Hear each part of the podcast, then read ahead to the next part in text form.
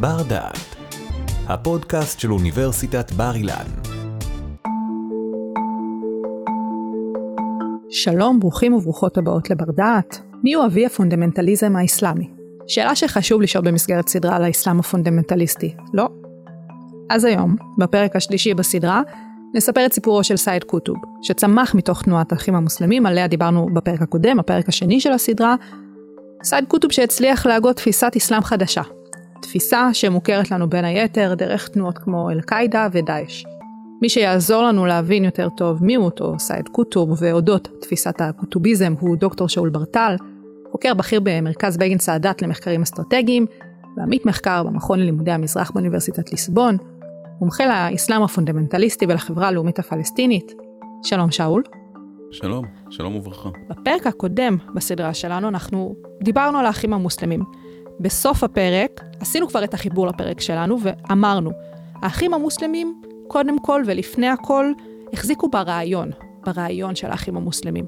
מתוכם אנחנו היום נדבר על הסיפור של הקוטוביזם, שבאמת מי שהוביל אותו היה אותו סייד קוטוב, ואנחנו ננסה להבין מה הקשר ולמה הוא שונה. אז מה, מה השוני פה? מה זה אותו קוטוביזם? איך הוא שונה מהרעיון של האחים המוסלמים? צריך להבין שהוא לא בדיוק שונה, כי סייד קוטוב צמח מתוך האחים המוסלמים. השייח' יוסף אל-קרדאווי נהג לומר שהעמדות הקיצוניות שקוטוב הגיע אליהן בסופו של דבר, נבעו בשל הרדיפות והעינויים שהוא סבל בכלא המצרי.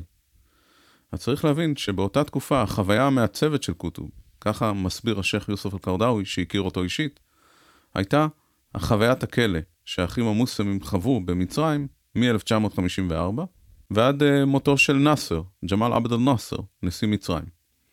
מכאן נובע. עכשיו, מה זה בעצם קוטוביזם?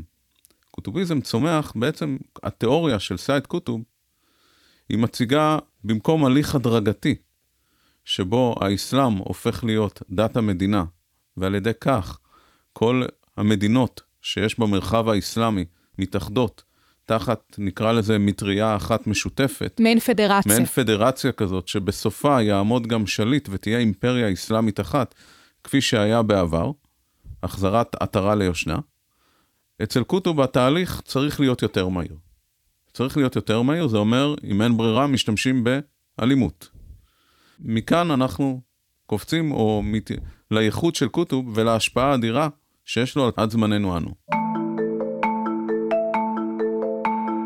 סייד קוטוב, מי הוא היה? הבנו שהוא הגיע מהאחים המוסלמים, אבל בסופו של דבר אנחנו צריכים להבין קצת מעבר לכך בשביל להבין מהו אותו קוטוביזם. אז קודם כל סייד קוטוב וחסן אל-בנה, שניהם נולדו באותו, באותה שנה, ב-1906. שניהם ילידי אותה השקפה, שניהם חוו את מצרים תחת השלטון הבריטי, שניהם חוו את הרפורמות שהחדיבים מבית מוחמד עלי ניסו לזה, אסמאעיל, וואטורפיק, שניהם חוו בעצם את כל הדברים הללו, אבל שניהם הגיעו ב- למסקנות קצת שונות. כאשר חסן אל-בנה, כמו שאמרנו קודם, מדבר על דעווה והטפה, שזה בעצם גולת הכותרת של האחים המוסלמים, קוטוב בהתחלה, לפחות עד תחילת שנות החמישים, בכלל לא הצטייר ככזה שהוא אה, תומך אחים מוסלמים קלאסי. מהבחינה של לא מחובר אליהם לאידיאולוגיה הדתית או לעניין הארגוני? ממש, ממש ככה. קוטוב לצורך העניין בכלל נולד בכפר ליד קהיר, היה מבקר ספרות, היה לצורך העניין כתב אפילו שירי אהבה, שיש בהם דברים, אה, רמיזות מיניות כאלה או אחרות. מדובר פה באדם שהלך לביקור בארצות הברית ב-1948 עד 1949, מטעם אה, שליחות משרד החינוך המצרי, כדי שיתחבר למערב יותר. זאת אומרת, הוא מעין איש רוח. איש רוח. והאדם הזה, שכביכול שנשלח ביוזמה של משרד החינוך המצרי כדי להכיר את המערב, להתבשם מהמערב ולתמוך בצעדים או המערביים שהמשטר רוצה לקדם, הופך להיות בעצם האויב הגדול ביותר של המערב שקם בחברה המוסלמית. זה משהו שהוא בלתי נתפס, איך האדם הזה, כשהוא חוזר חזרה מארצות הברית, עם הרשמים שמותירים בו המתירנות, הקומוניזם, הסוציאליזם וכל אותן תיאוריות שהוא רואה אותן, והוא חוזר לשורשים. חוזר לאסלאם, והוא רואה באסלאם את הציוויליזציה, התרבות שיש בה הכל. אנחנו לא צריכים לראות בשדות זרים, יש לנו את הכל בקוראן, יש לנו את הכל באסלאם. וקוטוב בתחילת שנות ה-50 מצטרף בעצם לאחים המוסלמים, מתחיל לפרסם שם בביטאון שלהם, אל-דעווה, של האחים המוסלמים, והוא מטיב, והוא מפרסם שם דברים, רואים גם, לאו דווקא דברים, נגיד, מבחינה דתית, עם הרבה מאוד פסוקים, עם הרבה מאוד דברים, אלא דברים שהם, אפשר להגיד, יותר, לאומנ... יותר לאומיים. יותר נגד השלטון הבריטי, יותר נגד שחיתות של הממשל, דברים מהסוג הזה. לא, לא, לאו דווקא בהקשרים דתיים שאנחנו רגילים לראות אותם. כש, למשל, כשתרגמתי את המניפסט שלו, מלחמתנו ביהודים, ורואים שבעצם הספר, מלחמתנו ביהודים, מכיל מאמרים רבים, כשהמאמר הבולט בהם בעצם עוסק בשנאת היהודים, כפי שמופיע בקוראן, מלחמתנו ביהודים, אבל יש שם לא מעט מאמרים שמראים תפיסת עולם של לאומן מצרי, שרוצה שהמדינה שלו תהיה עצמאית משלטון זר. דרך אגב, זו תפיסה שבאותה תקופה גם הייתה משותפת לחסן אל-בנה ולהרבה מאוד אחים מוסלמים, שראו בהשתלטות הבריטית על מצרים כאיזושהי השתלטות זרה על מדינה אסלאמית שנמצאת בדאר אל-אסלאם. כלומר, זו לא איזושהי תפיסה חריגה שיש לו, והוא מביע את התרעומת שלו על כך שהאנגלים השחורים, ככה הוא מכנה את אותם אלה תומכי השלטון הבריטי, ממשיכים הלאה בכל מה, ש... בכל מה שהבריטים אומרים. משתפים פעולה עם האנגלים הלבנים. הוא משתמש בביטוי האנגלים השחורים מול האנגלים הלבנים. ומבינים מאיפה זה מגיע. אז אותו קוטוב, בשנות, בתחילת שנות ה-50 הופך להיות ראש מערך ההדרכה של האחים המוסלמים, ואז הוא מתחיל בעצם לפרסם את אותם פרסומים אסלאמיים שייתנו לו בהמשך את תהילת עולם בקרב האחים המוסלמים ובקרב ארגונים שצמחו מתוך האחים המוסלמים. הבנו מאיפה סעיד קוטוב הגיע, מה הייתה דרכו בתוך ארגון האחים המוסלמים. בסופו של דבר אנחנו יודעים, ובשביל כך אה, נתכנסנו כאן היום, שהוא הצליח לצאת מגבולות הארגון. מה ייחד אותו? מה הייחודיות של סעיד קוטוב? קודם כל, מה שקרה בתחילת שנות ה-50, לא היה לו ייחוד משלו. עד 1954, הפרסומים שהוא פרסם עד אז, וגם השייח' יוסף אל-קרדארי מבחין בין פרסומיו המוקדמים לבין פרסומיו המאוחרים. לא היה בו, למשל, הפרסום שלו, הצדק החברתי בקוראן, או יש עתיד לדת הזאת, או מלחמתנו ביהודים, לא נחשבו עדיין כפריצת דרך מהפכנית בתפיסה של האחים המוסלמים. אבל אז, ב-1954 פורץ המשבר עם, ה... עם ג'מאל עבד אל-נאסר. ובעקבות המשבר הזה, ניסיון ההתנגשות בנשיא מצרים, רבים מאוד מפעילי האחים המוסלמים נזרקים לכלא טורה. וכשהם נזרקים שם לכלא וסובלים את העינויים, ושם בשנות הכלא, סייד קוטוב כותב שני ספרים שהפכו להיות uh, נכסי צאן וברזל. האחד זה معالم في الطريق, ציונים על הדרך, שיצא לאור גם לפני כמה שנים בתרגום עברי. והשני, זה בעצם אה, ספרו في ظل القرآن, בצל הקוראן, שהוא בעצם פרשנות על הקוראן. עכשיו, מה שמאפיין את סייד קוטוב גם, שזה סוג של אוטודידקט. הוא לא, הוא למד הכל בעצמו, הוא לא איזה בוגר אל-עזר, ששייח ידוע שלמד כל חייו, כמו השייח יוסף אל-קרדאווי, שיש לו את העילה הדתית שלו. הוא לא איש דת. הוא לא איש דת שלו. בחינוך שלו ובהגדרה. אבל הוא כן אדם אינטלקטואל בעל שיעור קומה גבוה. שמן הסתם מאוד מאמין באסלאם שמאוד ובקוראן. מאמין באסלאם. וכאן הוא בא ומפרש בעצם למה רודפים אותנו. מה קורה פה? ובעצם נתחיל עם התפיסה, הוא, התפיסות שלו, הן לא נובעות רק מתוכו, אלא הן גם מדברים שהוא גם קרא. אחד האנשים שהכי הרבה השפיעו עליו בהקשר הזה, ומזכירים אותו לא מעט, זה אבו אל-עלה מאודודי. שהוא בכלל הוגה דעות מוסלמי, הודי. שביקר גם במצרים באותה תקופה והשפיע גם על קוטוב בתפיסה שלו לגבי הג'הליה. אנחנו צריכים קודם כל לחזור אחורה לימי האסלאם. דיברנו על זה שבעצם בזרם שנקרא סלפי, סלפיה, אנחנו תמיד מדברים על סלף, האבות הראשונים חזרה לעבר. מעשה אבות, סימן לבנים. עכשיו, כשאנחנו מנתחים, וכך עשה את קוטו מנתח, כשאנחנו מנתחים מה קרה במאה השביעית, אנחנו רואים שהייתה חברה שהיא בעצם חברת ג'הליה, ג'הל בער, ג'הליה בערות. אותה חברה לא קיבלה את האסלאם, לא קיבלה את האמונה האמיתית, והתנהלה בחוסר ידיעת אללה ומצוותיו ודרכיו עלי אדמות. כשאותה חברה התנהגה בצורה כזאת, בעצם הפתרון לאותה חברה היה על ידי הפצת האמונה. הנביא הקים, הנביא מוחמד, הקים את חברה, חברת המאמינים, שהיא הייתה החברה המושלמת ביותר, הדת המאמינים, או בערבית, אל-אומה אל-אסלאמיה, שהיא בעצם החברה המושלמת ביותר עלי אדמות שקמה אי פעם. והיא המודל לחיקוי של כל מאמין מוסלמי באשר הוא. החברה הג'... הג'אהלית, לפי סייד קוטוב, הג'הליה, היא לא תיאור של מצב היסטורי, אלא היא תיאור של מצב עכשווי, מצב נתון. מצב נתון. בכל דור ודור יש חברה ג'הליה ויש חברה של מאמינים. חברת, המ... חברת המאמינים, הדת המאמינים, מוקפת כל הזמן בחברות ג'הליות. ואין מצב שבו כל החברה תהיה חברה מאמינה? תהיה חברה נאורה לפי... בסופו של דבר, זה המשימה. זו המשימה של האומה המוס... האסלאמית, האומה המוסלמית, להרבות את האור ולדאוג לכך שכל החברות הג'הליות יהיו בעצם, כל חברות הג'הליה יהפכו להיות חברות של אמונה. אבל כדי שזה יקרה, צריך לפעול באלימות. ומכאן התפיסה שלו לגבי הג'יהאד שניגע בה עוד מעט. אבל כשאנחנו מדברים על החברה הג'הלית, צריך לזכור שכשהוא אומר, בעצם הקוראן, מה שנותן אמונה, מה שנותן חיזוק לאותה חברה, זה בעצם הקוראן. הקוראן בונה את האמונה בלבבות העדה המוסלמית, הוא מנהל יחד עם העדה הזאת מערכה עצומה נגד הג'הליה שמסביב. הוא מנהל מערכה לא רק נגד החברה, ולפי שיטתו של קוטוב, כל החברות המערביות הן חברות ג'הליות, כלומר גם, הנוצ... גם החברה הנוצרית, גם החברה היהודית, אבל גם חברות מוסלמיות שמאמצות ערכים מהמערב או לא שולטות בהתאם לערכי האסלאם. יש דרך אחת של האסלאם, צריך לדבוק בה. כל מי שסוטה מעט ימינה או שמאלה, לא אה, דובק נכון, בדרך אבל הנכונה. מי מפרש מהי הדרך הנכונה? כמובן שזאת שאלת השאלות. זאת שאלת השאלות, ועל כך יש מחלוקות גם בקרב אלה שבאו אחריו. עכשיו, יש עוד דבר שהוא אומר, הקוראן גם מנהל מערכה נגד משקעי הג'הליה שבתודעה, במוסר ובמציאות. בחברות מוסלמיות, שהן מוסלמיות לפעמים רק בשם, יש משקעים של הג'הליה, ואותם חובה עלינו כקנאי האסלאם לבער.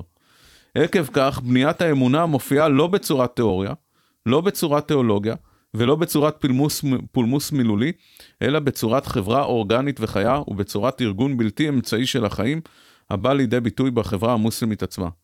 החברה המוסלמית פיתחה את התפיסה האמונית ואת ההנהגות המעשיות הנובעות מתפיסה זו, והיא צברה ניסיון של מאבק נגד הג'הליה כארגון הנלחם בה. מלחמה בלתי פוסקת, גם מלחמה פנימית מול מגמות של, נקרא לזה, העתקת המערב, או חיקוי של המערב, או תיאוריות מערביות זרות שמנסים לייבא לארצות האסלאם, וגם חיצונית, מול אותן חברות חיצון ג'הליה שמוקפות מפנימים. כלומר, יש, אם אני מנסח את זה בצורה יותר מדויקת, האויב שבפנים והאויב שבחוץ. והאויב שבחוץ.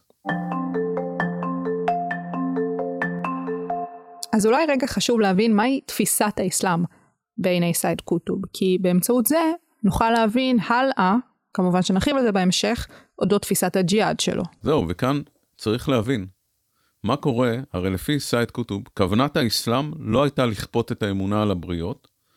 האסלאם הוא לא רק אמונה, האסלאם זה תרבות שלמה, זה ציוויליזציה מושלמת, שאין כדוגמתה ומעולם לא הייתה. ולכן האסלאם הוא הצהרה כללית של שחרור האדם מן השעבוד לבני אדם אחרים. אבל מה קורה אם בני אדם לא רוצים להשתחרר? מה, איך מטפלים בהם? איך מטפלים בהם? אז כאן, סייד קוטוב בא וממשיך, מטרתו הראשונית, סילוק המשטרים והממשלות המתבססים על שעבוד האדם לאדם.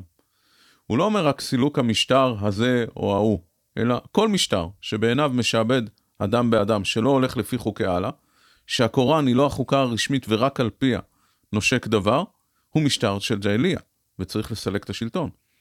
ולכן אם צריך לסלק את השליט הרע, אז חבר'ה מארגון הג'יהאד המצרי יכולים ללכת ולרצוח את אנואר סאדאת כשהוא חורג מה... ממצוות אללה. והוא נוקט בדרך שאינה מסתדרת עם ציוויי הקוראן ביחס ליהודים, למשל. ואז למשל יכול לקום ארגון שנקרא אל-תכפיר ואל-איג'רה, שהוא רואה בעצם את uh, אותם סוכני השלטון נקרא לזה ככופרים, את אותם גורמי השלטון ככופרים, תכפיר, הוא הופך מוסלמים לכופרים, ובעצם, ואיג'רה זה בעצם הגירה, כמו הנביא מוחמד. אנחנו, אומת המאמינים, צריכים להתכנס, ליצור את אותה חברה מוסל, מושלמת, אסלאמית, שבה אנחנו יכולים לחיות את חיינו, ומהחברה הזאת להתפתח הלאה. וכאן יש פה היג'רה. אז אם אני לוקח את הרעיון הזה הלאה, מוחמד, כדי להקים את החברה המושלמת שלו, היגר ממכה למדינה, ושם הוא הקים את החברה המושלמת ובנה את אותה המנה שהייתה משותפת לכלל המאמינים. אז אם מה שמוחמד עשה, מוחמד הנביא, בוודאי ובוודאי שזוהי הדוגמה והמופת שאנו צריכים ללכת בדרכיו. מבחינת קוטוב, לקחת את המודל של מוחמד ולהעתיק אותו לימינו אנו. בדיוק. זה בעצם סוג, הרי בסוף, הנביא הוא דמות שאינה יכולה לטעות לעולם. ואם, הוא, ואם הנביא עשה את זה כשהיה תחת שלטון, שלא בדיוק כיבד את האמונה המוסלמית ולא פעל בהתאם לרוח האסלאם, אז בוודאי ובוודאי שגם אנו, הדת המאמינים ההולכת בדרכיו, צריכה לנהוג אותו דבר. ואז הוא בא ואומר, המבין את טיב הדת הזאת בצורת התקדמות, יבין גם את ההכרח של התחלת התנועה של האסלאם בצורת הג'יהאד באמצעות חרב. אז הזכרת בדברים שהסברת בנוגע לג'עליה, שסייד קוטוב מאמין שאפשר להילחם בה בעזרת ג'יהאד. עכשיו, אנחנו היום מקליטים את הפרק, ונראה לנו שג'יהאד זה משהו שאנחנו כולנו מבינים. אבל חייבים לעשות את ההקשר, חייבים רגע לעשות את החיבור למה התכוון סייד קוטוב בג'יהאד שלו. בעצם אצל קוטוב הג'יהאד זה לא, אין דבר כזה ג'יהאד שהוא רק הגנה. ג'יהאד בלסף. כי מי שמבין באמת את הדת הזאת, ככה קוטוב מסביר, מבין שהג'יהאד הוא לא רק מלחמת הגנה. הוא יוצא בחריפות נגד אותם הוגי דעות, מוסלמים, אנשי דת, שבאים ומסבירים שהיום המצווה של הג'יהאד היא רק לצורכי הגנה מפני כופרים, מפני דברים ש... מפני, נקרא לזה קולוניזם, מפני אה, מלחמות שנכפו עליהם מבחוץ. אלא? ואשר לניסיון להמציא תירוצים הגנתיים לג'יהאד באסלאם במובנו המודרני הצר של מלחמת הגנה. ולניסיון לחקור את המסורות כדי להוכיח שהג'יהאד התחיל רק כדי להדוף את תוקפנות הכוחות השכנים נגד המולדת האסלאמית, חצי האי הערבי על פי הבנתם, הדבר הוא ניסיון המצביע על הבנה מועטה על אופי הדת הזאת ואופי התפקיד שנועדה למלא בעולם. האסלאם זה דת שמימית, זה הדת האחרונה, זה הדת הכי מעודכנת. וכדי שהדת הזאת תתרחב בכל העולם, היא זקוקה לחרב. ואם החברות מסביב הן חברות ג'ייליות, המטרה שלנו כהדת המאמינים להפוך את החברות האלו לחברות של אמונה. כדי להפוך אותן לחברות של אמונה, אנחנו חייבים לנקוט בג'יהאד, בחרב.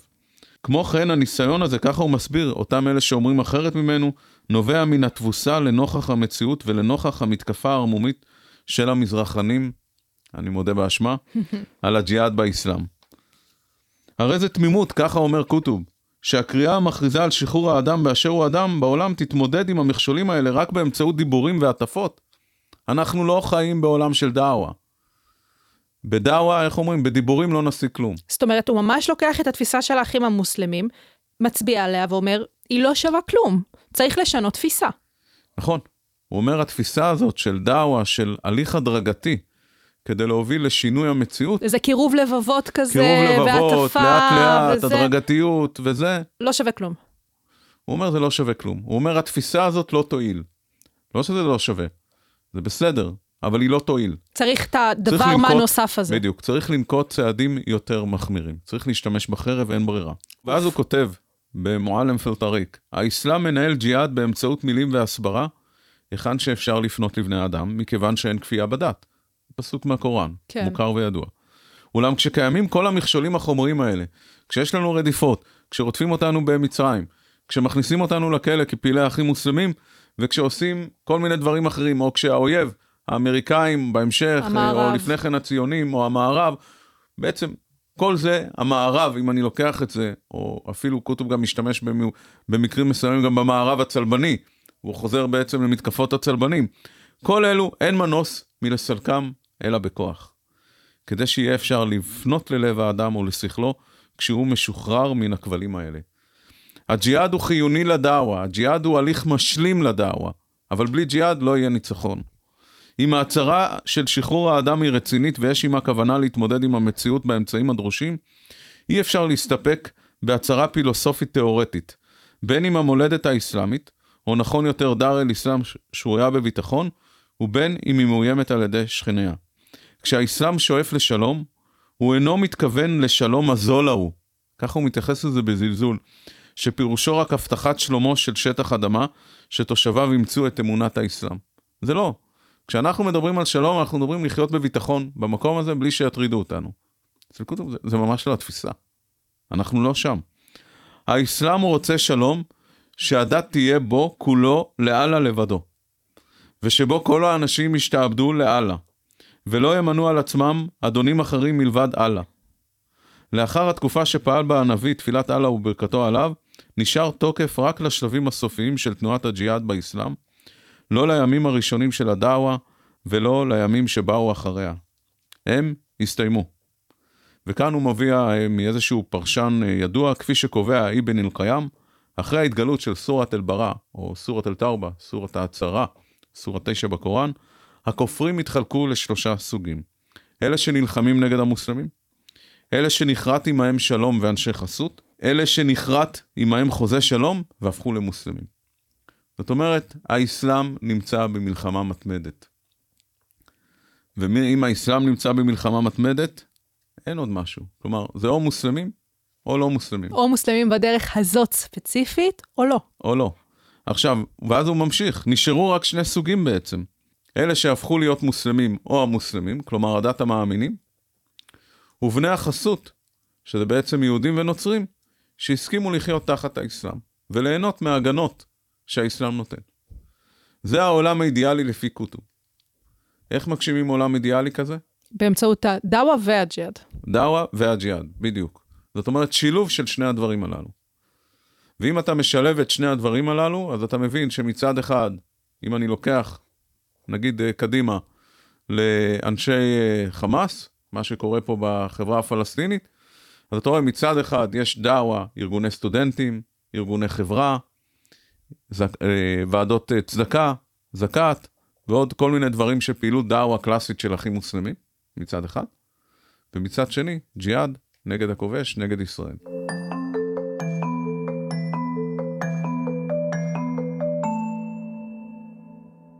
שאול, אנחנו מגיעים לסיומו של הפרק השלישי שלנו בסדרה אודות האסלאם הפונדמנטליסטי. הפעם דיברנו על הסיפור של סייד קוטוב, שבסופו של דבר משקף את אותה תפיסה של הקוטוביזם.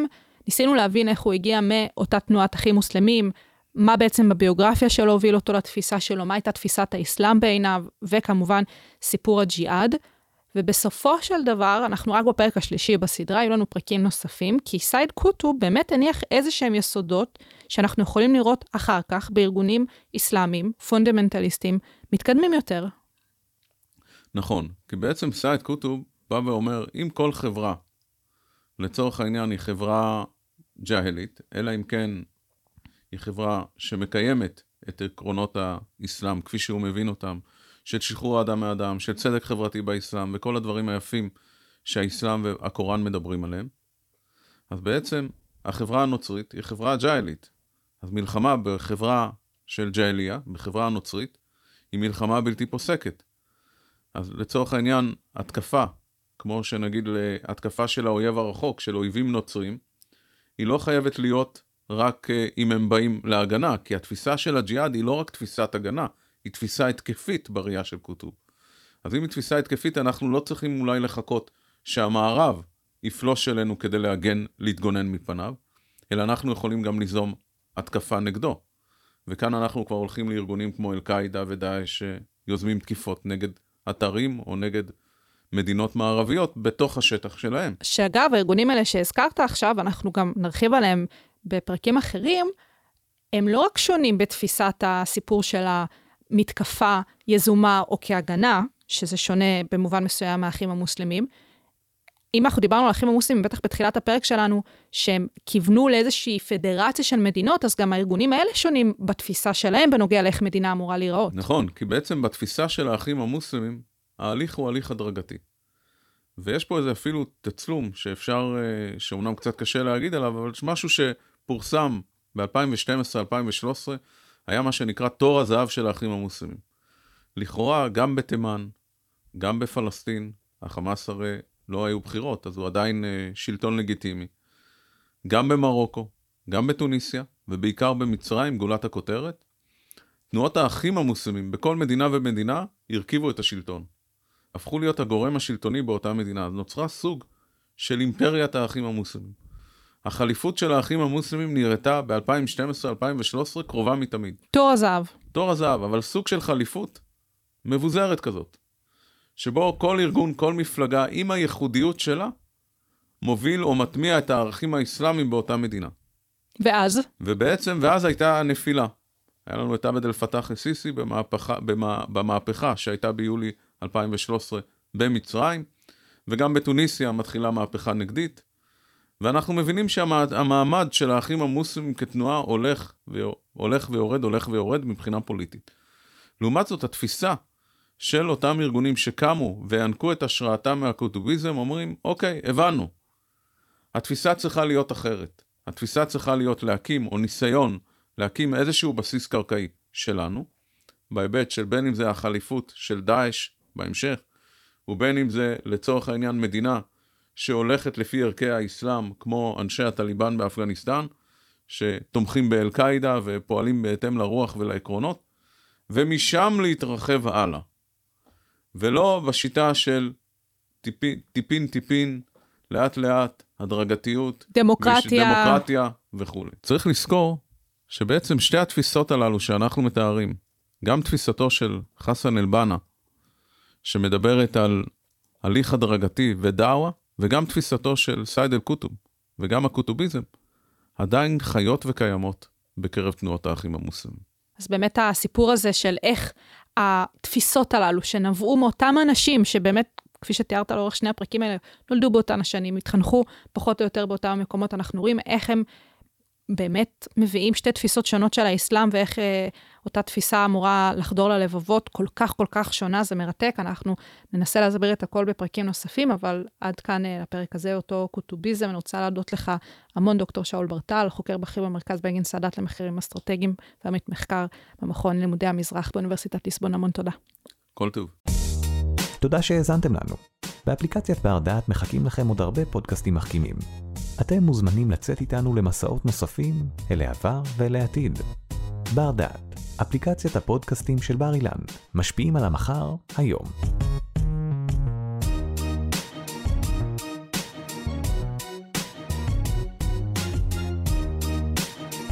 ערכה והפיקה שי קלוט. תודה על ההאזנה.